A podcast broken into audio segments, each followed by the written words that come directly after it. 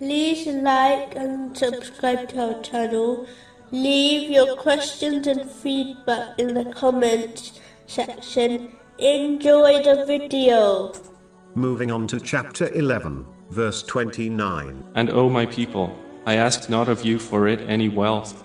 My reward is not but from Allah, and I am not one to drive away those who have believed. In a divine narration, found in Sahih Muslim, number 6833, the Holy Prophet Muhammad, peace and blessings be upon him, advised that whoever does a good deed will have a minimum of 10 times reward.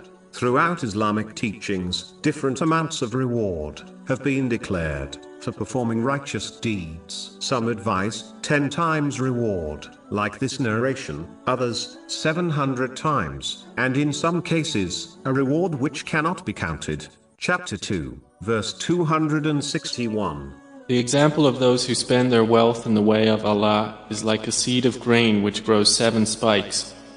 In each spike is a hundred grains.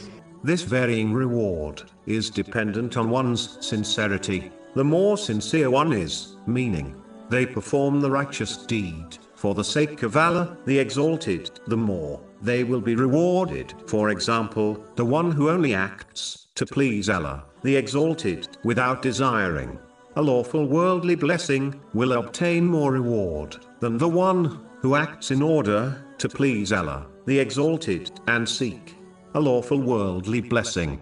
A narration found in Jami At Tirmizi, number 1924, advises that those who show mercy to the creation will be shown mercy by Allah, the Exalted. It is important to note that showing mercy is not only through one's actions, such as donating wealth to the poor, it encompasses every aspect of one's life and interaction with others, such as one's words, this is why Allah, the Exalted, warns those who show mercy to others by donating charity, that failing to show mercy through their speech, such as counting their favors done to others, only cancels their reward.